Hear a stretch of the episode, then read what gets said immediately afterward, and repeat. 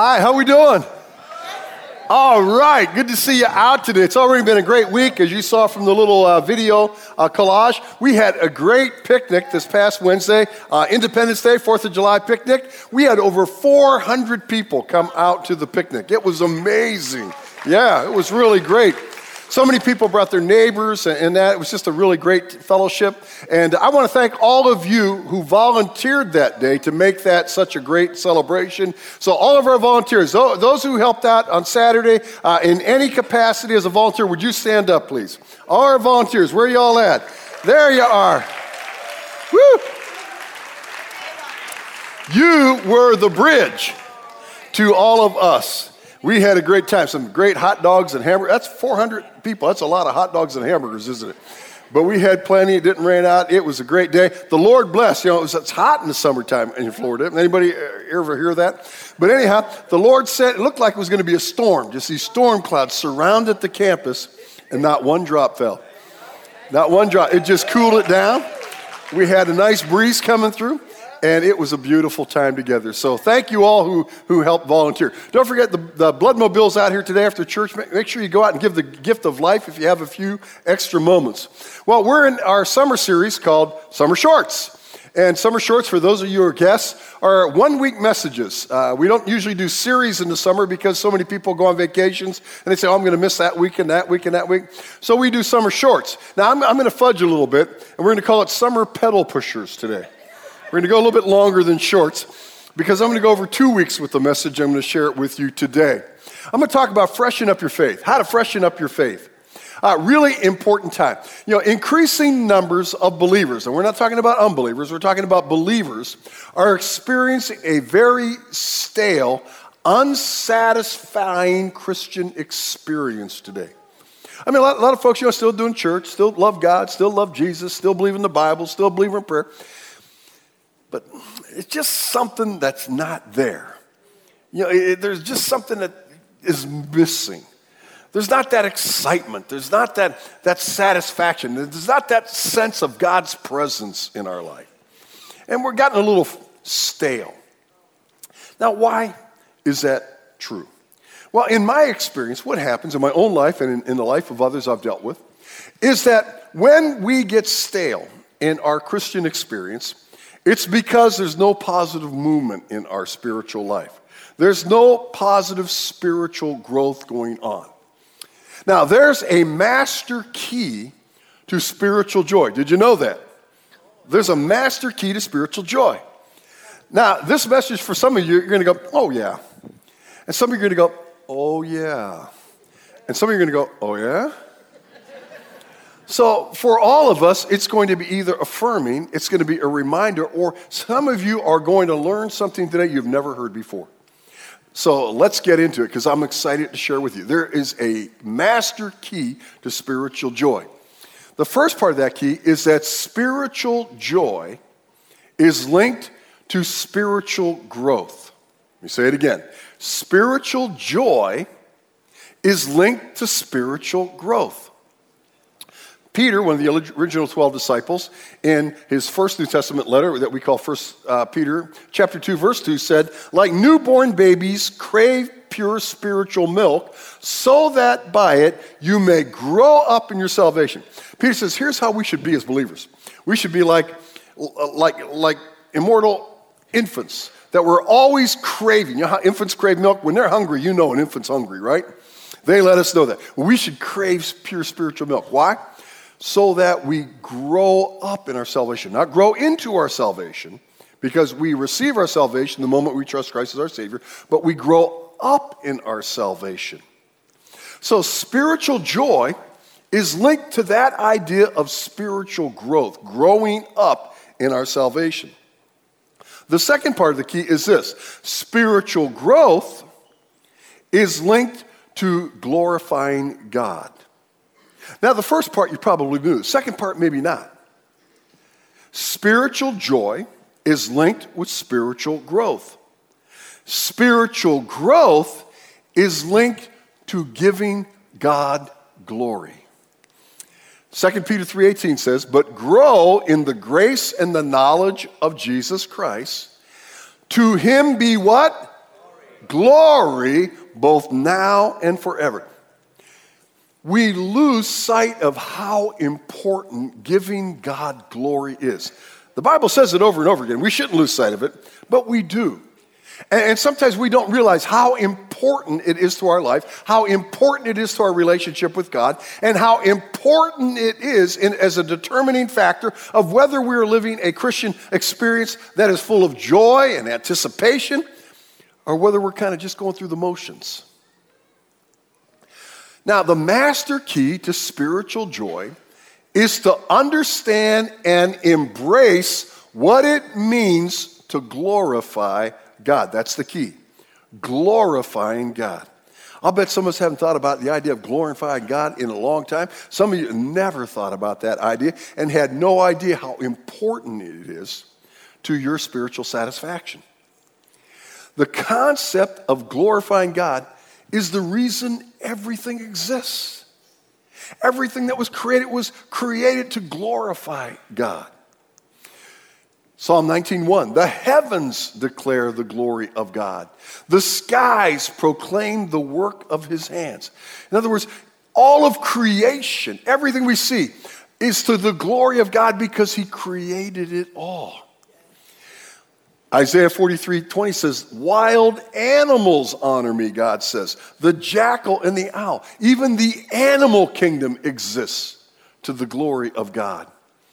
When Jesus was born, there was a heavenly proclamation to the shepherds that were abiding in their fields, watching their flocks at night.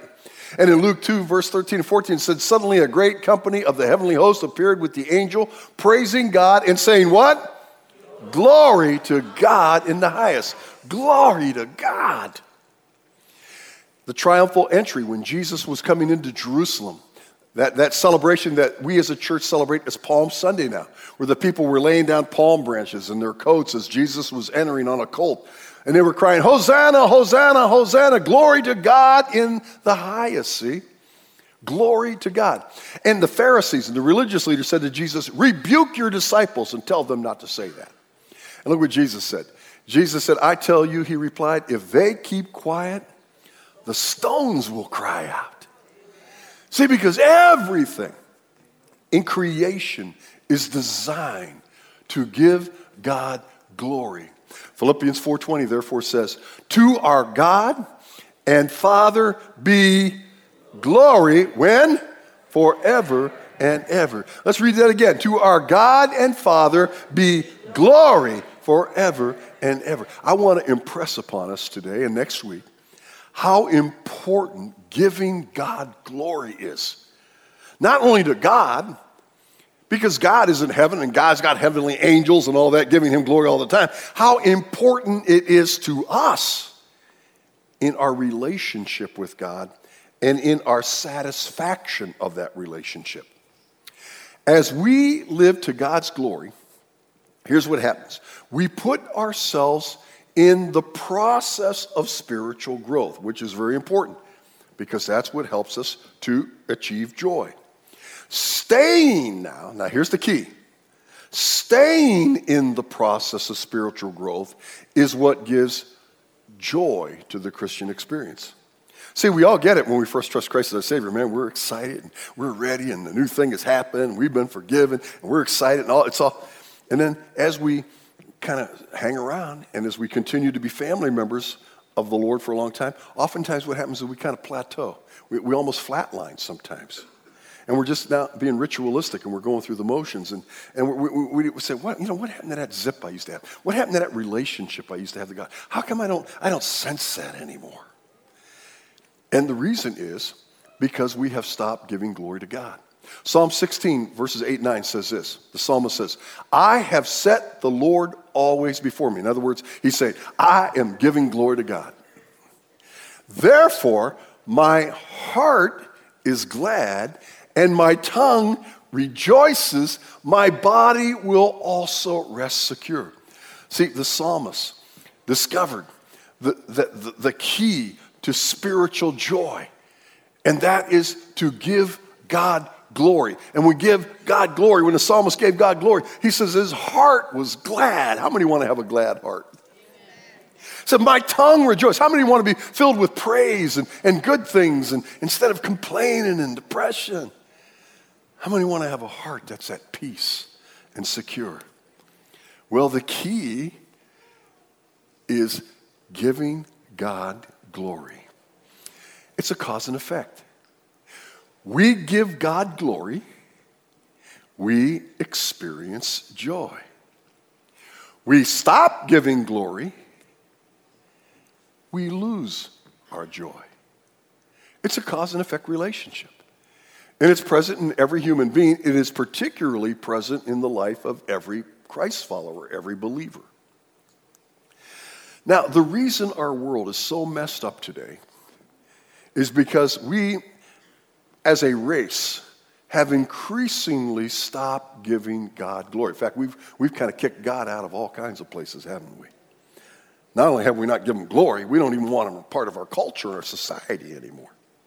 And we wonder why things are so terrible and why there's so much chaos. See, we're, we're, where God is, there is love and there's control, there's peace. Where God isn't, there's chaos. It's not because God's hid his glory from us. It's not that God has kind of disappeared, we don't see him anymore. God has all throughout human history showed his glory over and over again. He displayed it in all creation. We already saw that, Psalm 19.1. The heavens declare the glory of the Lord, the skies proclaim the, hands of, the, the work of his hands. We see it there. God displayed his glory in the Exodus. Remember when the, the children of Israel left 400 years of slavery in Egypt? God displayed his glory in Exodus 33 14. The Lord replied, My presence will go with you, and I will give you rest. See the cause effect again? My presence will go with you, my glory will go with you, and that you'll be at rest in this, this very unsettling, uncertain experience that you're about to enter into it. He said, My presence will go with you. And we see in Scripture that during the day, as they were wandering through the wilderness, his presence was there in the form of a, of a cloud. At night, his presence was there in the form of a pillar of fire. But his presence was always there. And wherever God's presence is, there is rest. He displayed his glory in the tabernacle. Now, the tabernacle was a portable worship facility that the, that the Israelites used when they were traveling in their their wilderness journeys before they actually got to the promised land. And it was a replica, or, or it, was a, it was a precursor of what the temple would finally become that Solomon would build. But now they've built this now tabernacle that God has, has uh, told them to build to the specifications God has told them to build it to. And now they're going to dedicate it to God. Look what happens in Exodus 40, verse 34 through 35. Then the cloud covered the tent of meeting. And the what? glory of the Lord filled the tabernacle. Moses could not enter the tent of the meeting because the cloud had settled upon it, and the glory of the Lord filled the tabernacle. The glory of God was there. God displayed his glory in such a way that Moses couldn't even go into the tent because the presence of God was so powerful. The same thing happened years later when the Jews finally completed the first temple under the reign of Solomon. 1 Kings 8, verses 10 through 11. When the priests withdrew from the holy place, the cloud filled the temple of the Lord. And the priests could not perform their service because of the cloud, for the glory of the Lord had filled the temple. See, God showed his glory. He displayed his glory in his son, Jesus.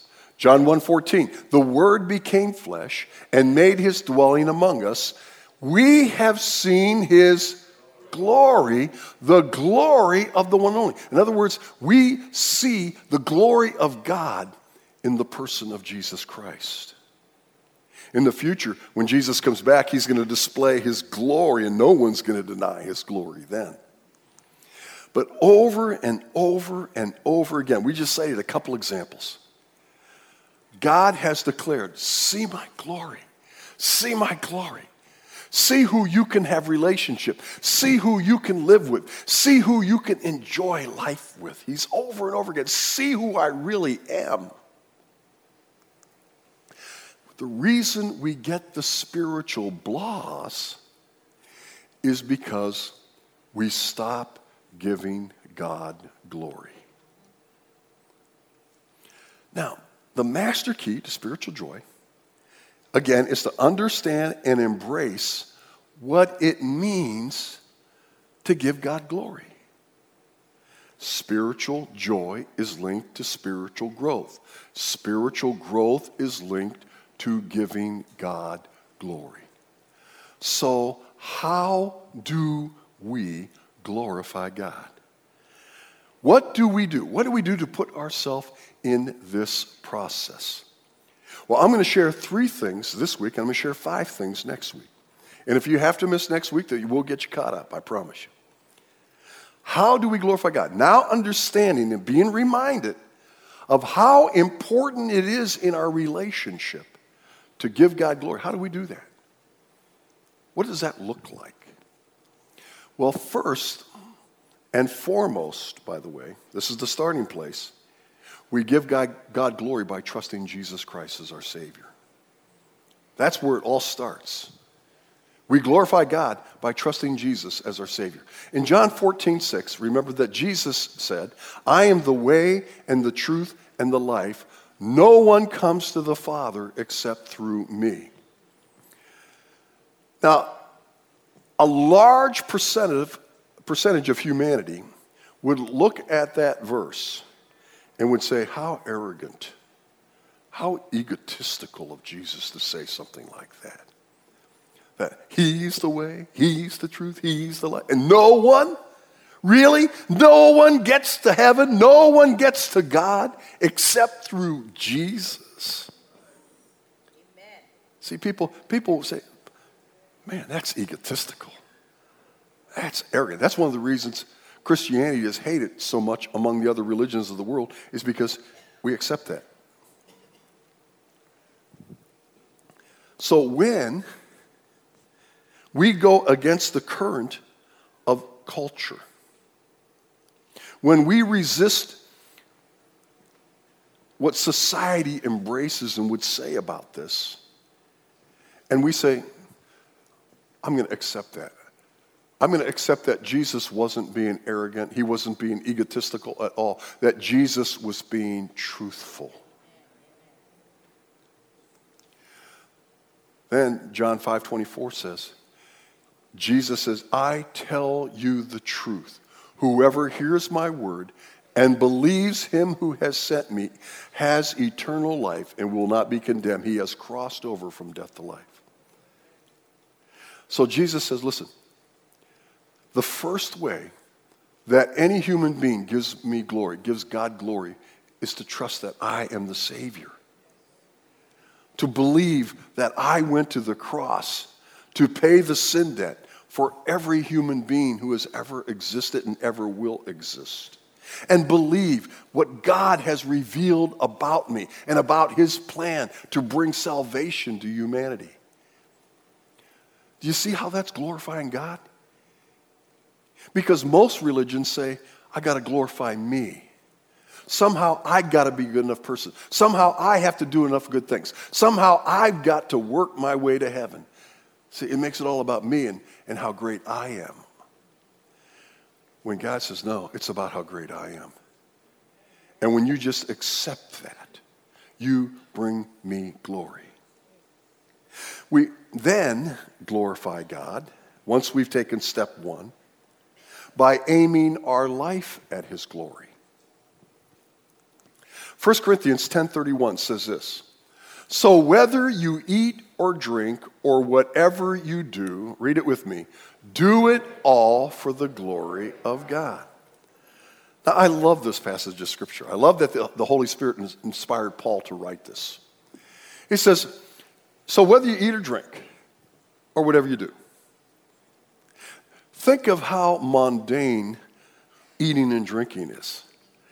I mean, it is so common that we, we, we, barely think about it. We might look forward to it.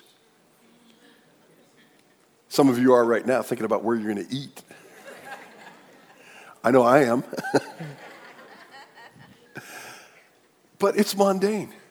We get up in the morning, and before we go to work or school, we have breakfast. And then probably someplace midway, we're going to have a donut or something as a snack. And then at noon, we're going to have lunch or whatever. And then we're going to have a snack in the afternoon. Then we're going to eat dinner. Then we're going to plop ourselves down before the TV and eat chips or ice cream or something all night, you know. At least those of us that look like me. right? It's mundane. And God said, even in the most mundane things that we do every day, give glory to God. We do that by aiming our personal conduct at His glory. Scripture reveals the life that God would like us to leave, to live. He would like, it reveals the behaviors He would like us to embrace. And we say, you know what, God? I'm going to agree, I'm going to agree with you that what you have prescribed for me is better than what I would choose for myself. So I'm going to give you glory by doing it your way, not mine. See, we aim our life at His glory. We aim our marriage at His glory for those who are married. We say, you know, God, not, we're just going to have this thing between the two of us here. We're, we're, we're going to have a three way relationship. It's going to be an equilateral triangle where we're going to relate together. But at, at, at the top of that, the pyramid, at, at, the top of that triangle is going to be you, God.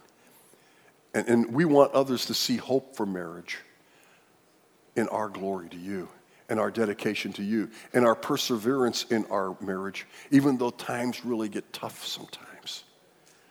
We're going to bring you glory in our marriage. Well, some of you say, Well, I'm not married. Well, aim your singleness at God. It's tough. I, I can't imagine being single out there in the world we're living, especially young single people. Because our culture now has given license to so many things that are diametrically opposed to a biblical worldview. And so many young people are just doing it because everybody else is doing it. See? But see, when a, when a young person, or even an older single adult, will say, you know, I am not going to succumb to culture. I'm going to aim my singleness at God's glory. I, am going to do things that bring God glory. I'm going to have relationships that bring God glory. I'm not going to do things that would detract from God's glory and that would cause somebody to say, Now, you're a Christian, right? Now, but why would you be doing what you're doing as a Christian? See, that detracts from the glory of God. Aim our families at His glory. Those that have children in the family or your guardians of children. Aim the family at the glory of God. What do we do to bring God into our daily family life? See, God should be preeminent in there. We, we should be teaching our children the things of God, and we should be teaching them primarily by role modeling how believers live in the eyes of our children because our children are going to listen to only a fraction of what we tell them. What they're going to embrace is what they see in our lives. When they see us pray, when they see us read our Bibles, when they see us give our time and our talents to the service of the Lord. See, we aim our families and to other families. They come to our house and we still have grace when they're invited to our house and, and we eat together. We have grace. And we, we, we have our house uh, arranged to bring glory to the Lord. You know, it's little things that we do. After the first service, I had, had, had a wonderful uh, lady come up to me, and she, she was telling me, she, I had to tell you this story, Pastor. She says, I'm a school teacher. And here a while back, I don't remember when it was and what the occasion was, the bridge, you gave us ladies all these cups. They were bridge cups, and they had something spiritual on them. And she goes, and I, I took it to my desk at work, and I just set it on my desk. And she goes, I, I didn't really think anything about it. She said, one of, during one of my first parent teacher meetings, I had a mom come in and sit down. And she said, I was very, very nervous about bringing my son to the school. And I was very concerned about his well being. But I walked in and I saw your cup on your desk. And a peace came over me and said, He's going to be fine. See, whatever you do, God will see that He can be glorified through it. We aim our school, our job at His glory. We go to work with a new purpose. We go to work not just to earn money to pay our bills, but we go to work to, to aim our life at His glory and to bring God glory in the way that we work in giving an honest day's work for an honest day's wage, in not cutting corners, in being ethical, having integrity in the workforce, being someone who builds others up at work rather than joining the crowd who's tearing others down. See, the same thing in school. We bring God glory. I was really nervous about going back to school. Some of you know I'm working, working on a doctoral degree. And, and I was worried going back into that secular environment and being around those secular professors. And I was worried about, you know, all this stuff you hear about campuses and all that and how they just don't want God and they don't want Jesus. And here I'm a pastor. You know, and I'm, I'm ashamed to admit to you, when I first started back, I, I was going to say, you know what, I'm going to keep a low profile with the pastor thing. You know, I'm, I'm just going to kind of feel my way around here. And, and God immediately said, No, you're not. And I, I do not know how this happened. But God arranged it to where my email address identification is Reverend Pete Tokar. I didn't sign it up that way. I don't even use that term here. And God says, No, you're there for my glory. And you know what? I was amazed. As I finally got under the conviction of the Holy Spirit and I started living for the Lord at Nova University, you know what happened? Other believers started voicing their opinions in class when things contrary to the Bible were being taught and all that. And other people saying, Yeah, I agree with that. I agree with that. Wait a minute. I don't know if I go with that. And not only that, but professors started coming up to me and saying, Do you know that my husband and I teach a Sunday school class for such and such and kids? And other, even one of my professors that now I'm going on trips with, and he's got me involved in all kinds of things, is Jewish. God has given me grace and favor with him, and, and, and he's telling me about praying and stuff like It's amazing that if we will just give God glory, what God can do with that glory is unbelievable. Aim our finances at His glory. You know, we, we, we, need to, we need to use what God has blessed us with for His kingdom. Jesus said, Don't store up treasure for yourself on earth, store up treasure for yourself in heaven. See, we need to use part of our finances to support the work of the Lord. That's aiming our life at His glory. And by the way, when I ask you to tithe, and when I ask you to give the missions, when I ask you to give the special events, and I do all that, all right? And God has blessed me. I, I could, and I have, I could tell you stories all day, but that's not what we're here for. Aim our time at His glory. How do we use our time? Is our entire relationship with God an hour and 10 minutes on Sunday morning at the 1030 contemporary service at the Bridge Church? If that's true, then how realistic is it that we feel we're going to have a vibrant, exciting relationship with God? Now, we'll have it for an hour and 10 minutes. But where do we go? See, when we leave this campus, we're entering our mission fields to give God glory. 1 Corinthians 10:31, read it with me. So whatever you eat and drink, or whatever you do, do it all for the glory of God. Now, we can look and we can ex- embrace that scripture one of two ways right now. We could say, oh man, there it is again. That's so oppressive. Every got to do everything. Everything I got to do is God. I got to do have God. Everything. Now, that's one way we could look at it. And some of you may be looking at it that way, saying, "Oh, here we go again. Pastor Peach is beating us up again." Or you can receive it how God intends it to be, and receive it as, you know what? There's nothing that I do in life I can't give God glory in. And it's key because my spiritual joy is linked to my giving glory to God. And God has made it so simple that even when I eat and drink, I can say grace before my meal. That's giving glory to God. I can put a stupid little cup on my desk, and somehow God's going to get glory through that. Whatever I do, God has offered me joy through giving him glory. Finally, and I got to hurry, we glorify God by confessing sin. Now, you might say, now, how in the world do we glorify God by confessing sin? Well, let me show you. We're going to go all the way back to the first book of the Bible, the book of Genesis. The scene is Adam and Eve have just fallen into sin. They've eaten the fruit of that one tree in the garden, the tree of the knowledge of good and evil that God said, don't eat of that tree. And they've done it. So now, in Genesis chapter 3, beginning in verse 8, says, Then the man and his wife heard the sound of the Lord God as he was walking in the garden in the cool of the day. And they hid from the Lord among the trees of the garden. See, God used to come down at this time. He used to come down and have fellowship with them in the cool of the day. And they'd walk together and they'd talk and they fellowship because God created humankind to have, have fellowship with him.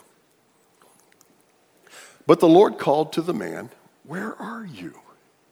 Where are you? He answered, I heard you in the garden, and I was afraid because I was naked.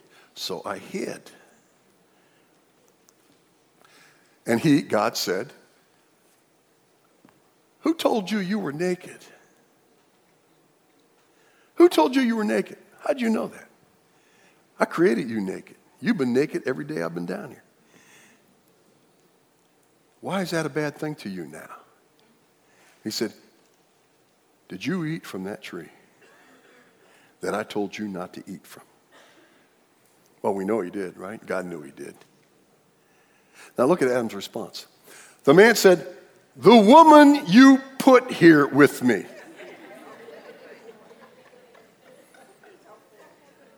She gave me to eat, and I ate.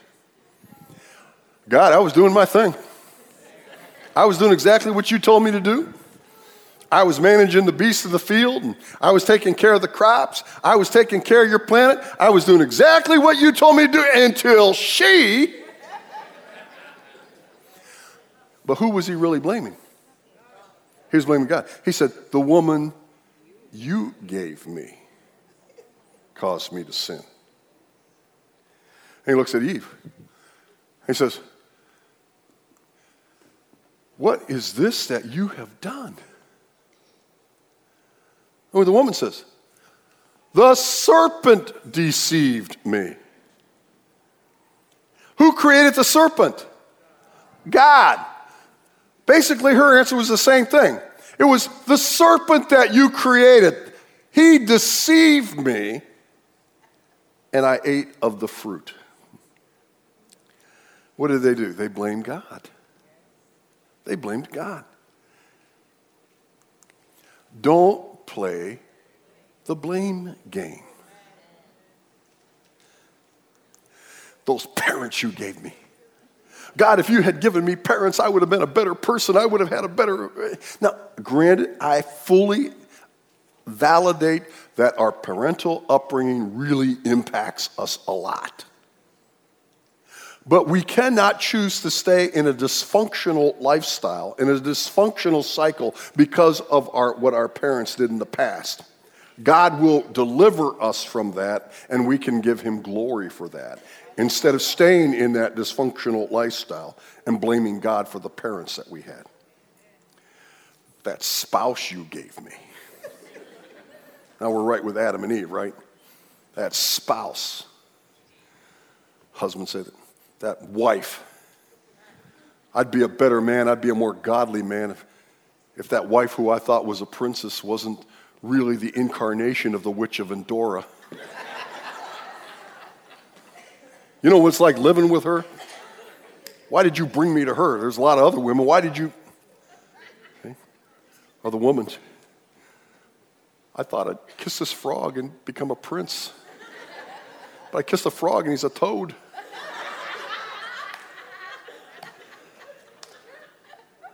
I'd be a much better woman of God without him. Parents, it's those kids. We were okay until the kids came onto the scene. We prayed for kids, and these are the kids you gave us? Little previews of the Antichrist? It's that boss. It's those coworkers. They're always dragging me down. They're always tempting me. I'm always in this negative thing. It's always it's them, them, them, them, them, them. It's never me. See, and as long as I blame others, I'm blaming God. That's why 1 John 1 9 says, If we confess our sins, He's faithful and just and will forgive our sins and forgive us from all unrighteousness. We have to say, God, we got to come clean. That's what gives glory to God. We come to God and we say, God, I got a lot of circumstances, and I know that, but ultimately, I make my own decisions. I make my own choices, God. And in this case, I made a bad one. And I want to confess it to you, God. It's not your fault. I don't blame you. I don't blame anybody else. It was in my house. It was in my control. I made the decision that I made. God, it's my fault. David did that. We saw it last week in Psalm 32. And said, When I acknowledge my sin to you, you forgave the guilt of my sin. As we live to God's glory, we put ourselves in the process of spiritual growth. Staying in the process of spiritual growth is what gives joy to the Christian experience. So, this week, let's start with what we've learned today to freshen up our faith. Next week, I'm going to share five more things that you can incorporate into your daily living that will bring glory to God. And remember, whenever we bring glory to God, that's going to result in what? Spiritual joy, satisfaction. It comes back to us. Father, we thank you for your word. And we just pray now, Lord, that uh, your word has resonated in the life and the mind, and the heart of somebody here today. And Lord, for some of us, it'd be, oh, yeah, yeah, I know that. I'm doing that. That's great, Lord. They, they're firm now. They just keep doing that. Some said, oh, yeah, forgot about that. I forgot how important that is. And for them, Lord, I just pray that they might use this time now to, to just reflect with you and, and get back on track. And then there's some here that said, oh, yeah, they'd never heard this before. This is the first time they ever heard this. And so now they are further equipped to live an amazing life with you. And Lord, help them to use the principles that we're learning and we'll learn next week to draw even closer to you than they've ever been before. And Lord, help remind us that we're not going to have joy. We are going to have the spiritual blaws as long as we refuse to give you glory with our life. Help that to resonate. In the name of Jesus, we pray. Amen.